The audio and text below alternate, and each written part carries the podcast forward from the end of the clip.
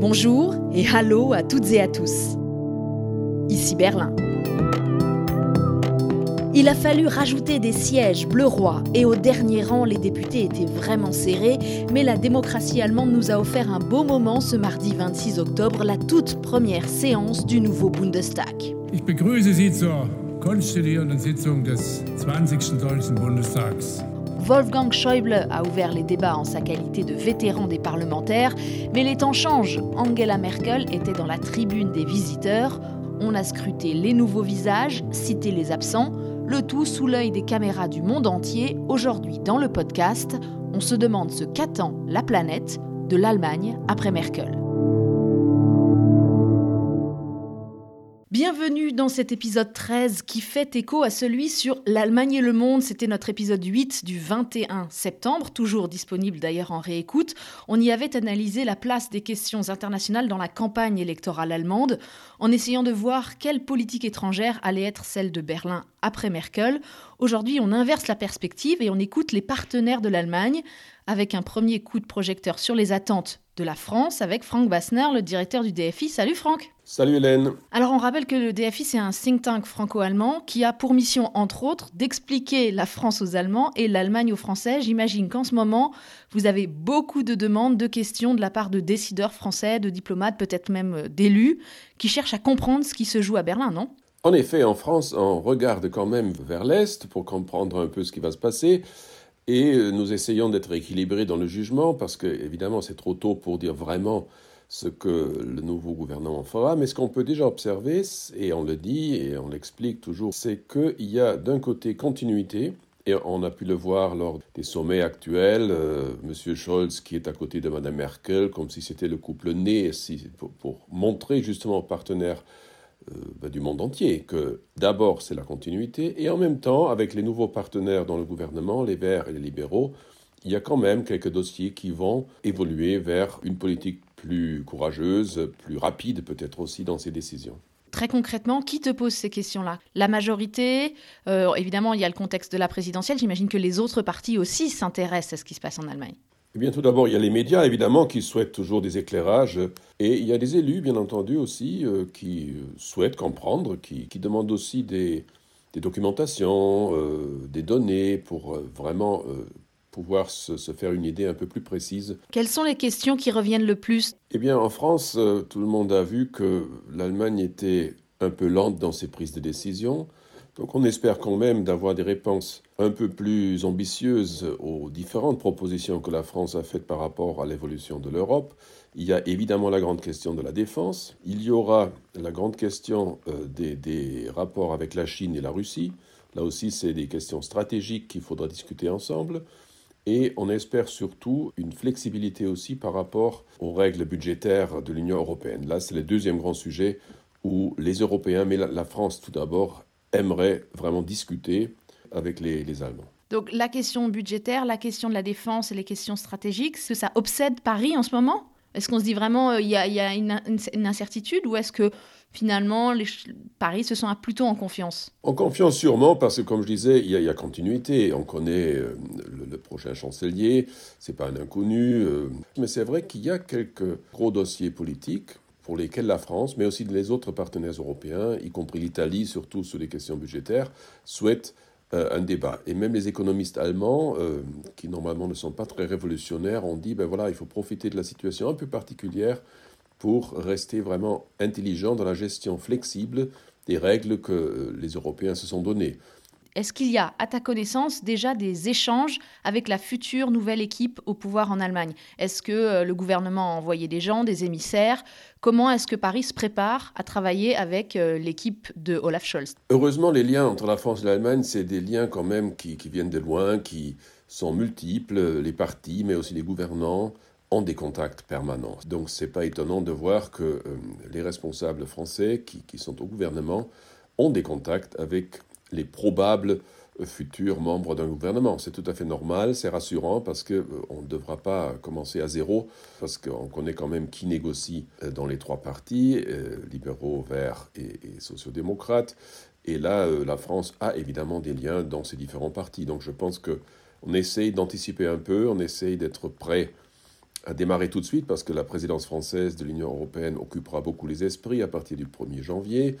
Euh, donc il faudra être opérationnel et ne pas trop perdre de temps parce que la campagne française débutera aussi bientôt. Donc il y a juste deux, trois euh, mois au fond où on pourra faire avancer les dossiers européens et là il faut être rapide, les Allemands aussi bien que les Français. Est-ce que tu penses que Paris essaye d'influencer ces négociations de coalition? Non, non, je ne pense pas qu'il s'agisse d'influence, mais les partenaires allemands regardent quand même autour d'eux, heureusement, et savent évidemment que ce gouvernement allemand aura un, grand poids. Ça, c'est tout à fait normal qu'on regarde autour de soi et qu'on sache aussi qu'un choix politique d'un pays peut influencer l'Union européenne euh, dans sa totalité. Merci Franck pour euh, ces explications sur les attentes de la France. Aujourd'hui, on écoute le monde qui regarde l'Allemagne. David Philippot a parlé avec des journalistes venus des quatre coins de la planète qui scrutent les négociations de coalition, chacun avec son regard et chacun avec des attentes propres à son pays.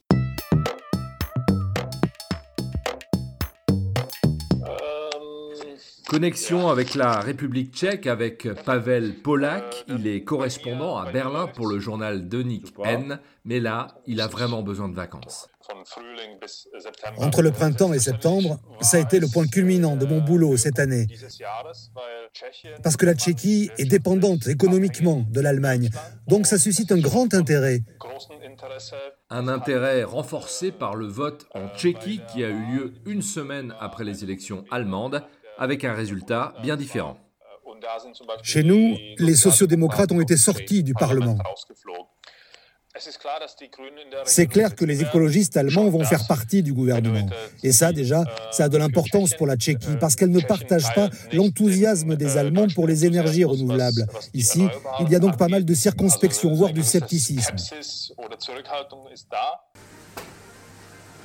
Ce jour-là, le journaliste politique Ali Euskok de la télévision publique d'information en continu TRT suit la première session du nouveau Bundestag, mais son attention est davantage fixée sur les négociations de coalition avec un dossier prioritaire, la migration.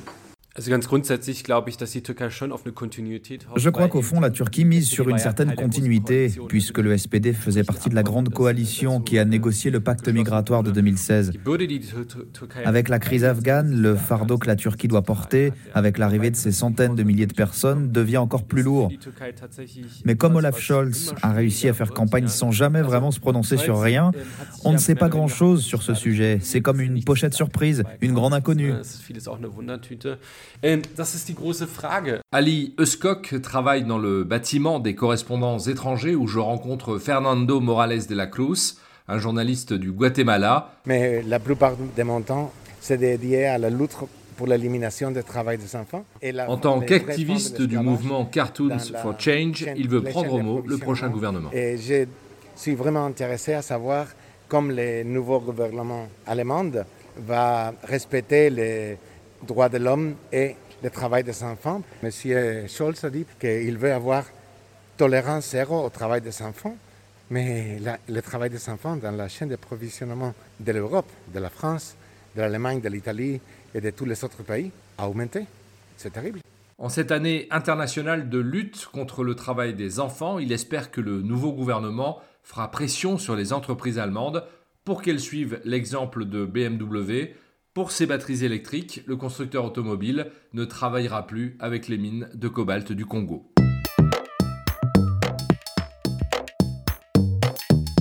Et oui, c'est intéressant de voir que partout dans le monde, finalement, on s'intéresse à, ce qui se passe ici à Berlin.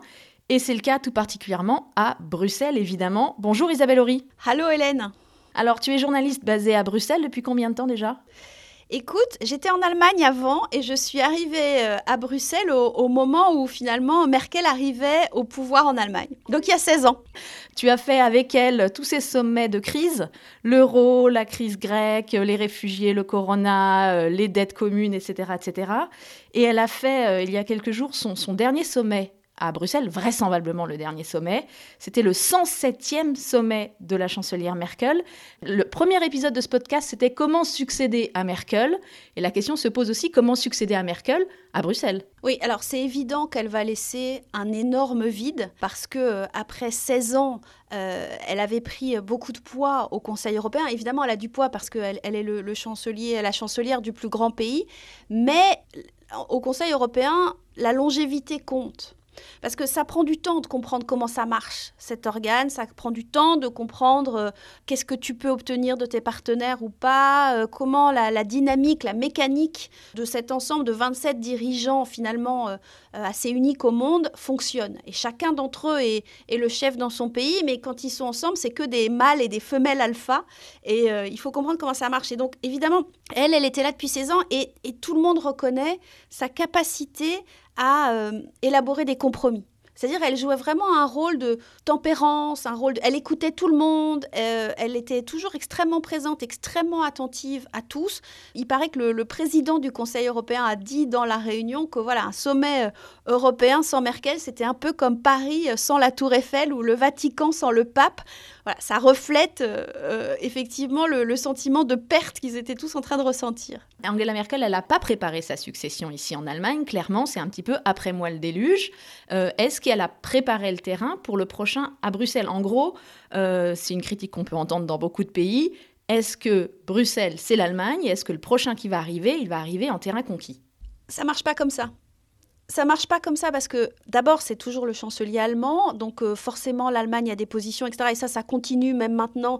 Des diplomates, euh, des, experts, les ministres, tout le monde, tout continue à tourner. Donc c'est pas juste le, le départ d'une personne qui va tout changer. Après, le Conseil européen, c'est beaucoup une question d'individualité. Tu pèses le poids de ton pays mais c'est aussi ta personnalité. Et par exemple, les présidents français n'ont pas les mêmes poids. François Hollande était, euh, on avait le sentiment assez effacé. Emmanuel Macron est extrêmement présent, il est beaucoup à l'initiative, etc. Donc ça dépend aussi de ton caractère. Et, en ça, effectivement, Olaf Scholz, il a quand même déjà une expérience européenne. C'est pas quelqu'un qui arrive en ne connaissant pas cette mécanique européenne. Il la connaît au niveau des ministres des Finances. Là, évidemment, il va franchir un cap mais c'est un peu la même et, sa personnalité va jouer un rôle euh, important. Chaque, chacun doit trouver son alchimie avec les autres. Quelle réputation il a, Scholz, à Bruxelles? Est-ce qu'il en a déjà une? C'est intéressant parce que je pense qu'il y a des attentes euh, un peu contradictoires. C'est-à-dire que côté français, euh, on se dit ah ben Bruno Le Maire le connaît bien, etc. Donc ils se disent ah il est social-démocrate, il va être moins dur que la CDU. Et puis au nord de, l'Europe, chez les pays qu'on appelle les frugaux, c'est-à-dire ces pays qui aiment bien que l'Europe soit économe, qu'on soit rigoureux, Là, il y a cette idée, on se rassure en se disant, bon, c'est quand même un social-démocrate du nord de l'Europe, donc euh, on va pouvoir compter sur lui. Il y a beaucoup d'attentes, et puis comme toujours, euh, tu le sais mieux que moi, vous le savez tous, qu'en en fait, euh, il va dépendre de sa coalition aussi. Je pense qu'on attend presque plus de savoir qui va être le ministre des Finances que, que de savoir quel chancelier va être Olaf Scholz. Qu'est-ce qu'on regarde de très près en ce moment? Ça. Je pense que ce que tout le monde attend et regarde, c'est vraiment de savoir si Christian Lindner va avoir le, ministère des Finances. Euh, ça, je peux imaginer qu'à Paris, on met, des, on met des petites épingles dans des poupées en espérant que ça ne va pas être le cas. Ça va être un vrai sujet parce que le, débat sur le pacte de stabilité, parce qu'en France on résume souvent euh, les 3% de déficit autorisé ou les 60% de dette autorisée, ce débat-là, il est devant nous. Euh, le pacte de stabilité a été suspendu pendant la crise du Covid et euh, il va être suspendu encore toute l'année 2022, mais à partir de 2023, en théorie, il peut revenir en place. Donc ça veut dire que les États sont incités à respecter ces règles et évidemment, il y a beaucoup de gens qui disent il est dépassé, il correspond plus euh, à la réalité, il faut changer ces règles. Alors, ce n'est pas un débat qu'on va avoir tout de suite parce qu'il faut attendre que l'élection présidentielle française soit passée parce que c'est trop explosif pour les Français.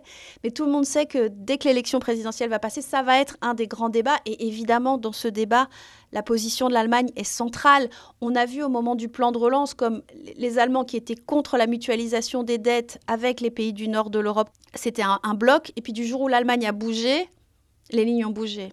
Donc sur le pacte de stabilité, je pense qu'il y a un peu les mêmes lignes et un peu les mêmes espoirs des deux côtés que l'Allemagne va être dans leur camp. Euh, c'est-à-dire les Français, les Italiens, les pays du Sud espèrent changer le pacte. Et puis les, pays du Nord espèrent qu'on va revenir à de la, rigueur parce que les niveaux d'endettement des pays sont très élevés. Donc il y a beaucoup d'attentes sur, sur ce dossier-là. Euh, voilà, je pense que vraiment on attend euh, l'Allemagne dans les deux camps en fait. Les autres dossiers chauds, à ton avis, ce sera lesquels? Évidemment, vu d'Allemagne, on parle beaucoup de la question climatique.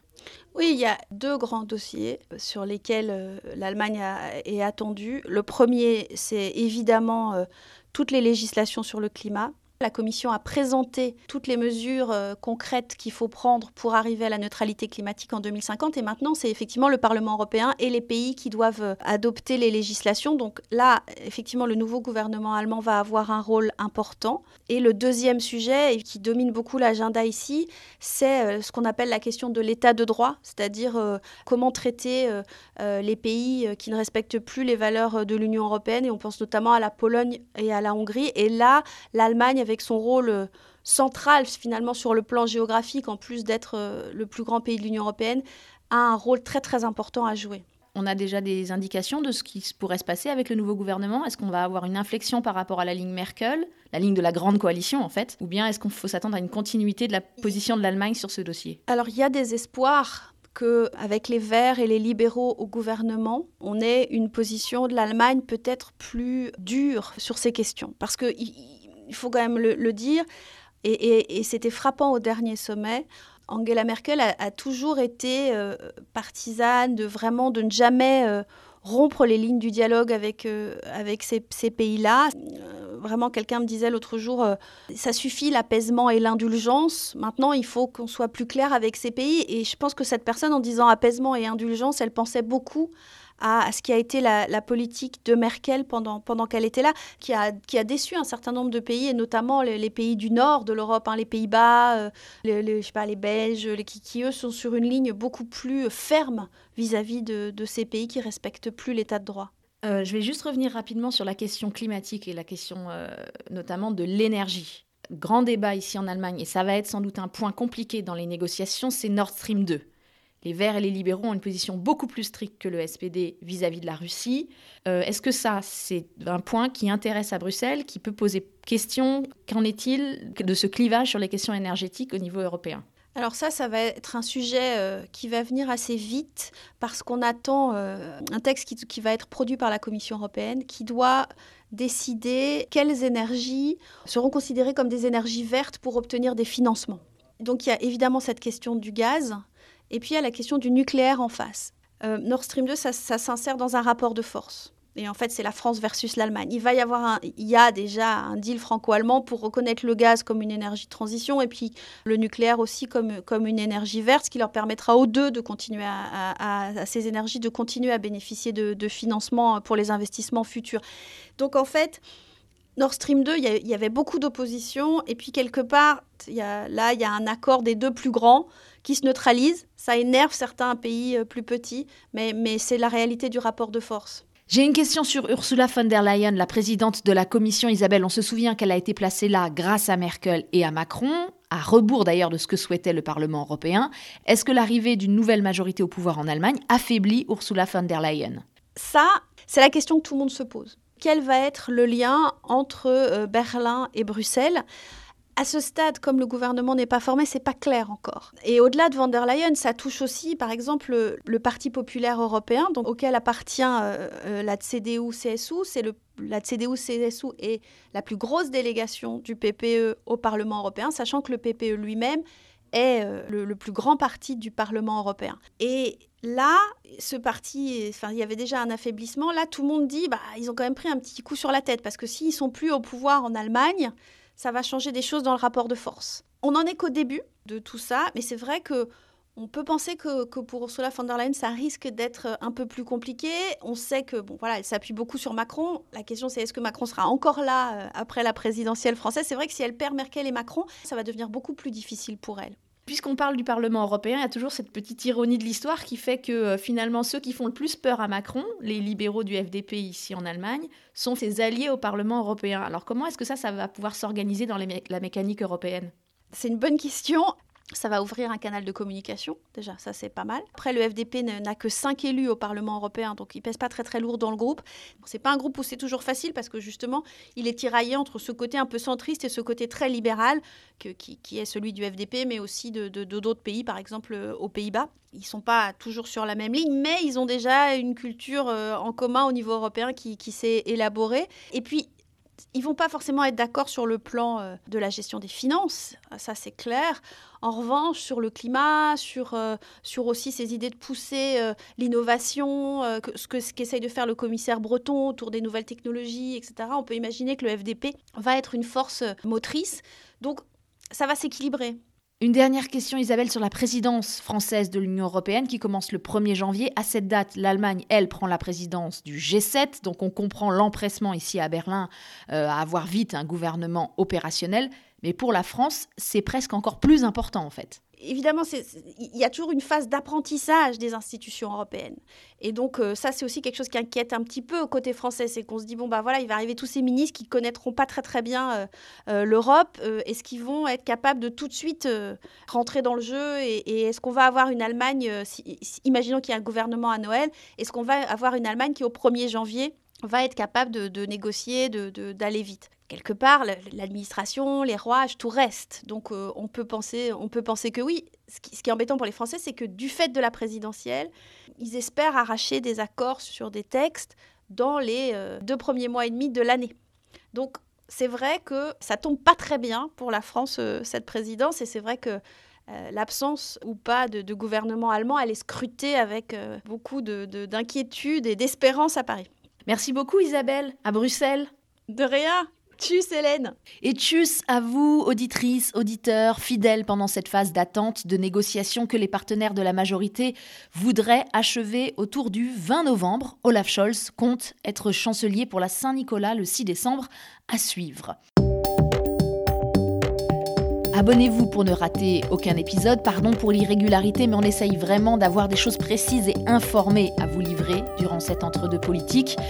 Merci aux amis qui se chargent des voix françaises, à David Philippot pour le reportage, à Pascal Thibault pour son coup de main précieux, à Aloïs Kerek pour la musique. L'Allemagne a voté, l'après-Merkel a commencé. Il y a beaucoup à raconter, alors à bientôt. Peace bald.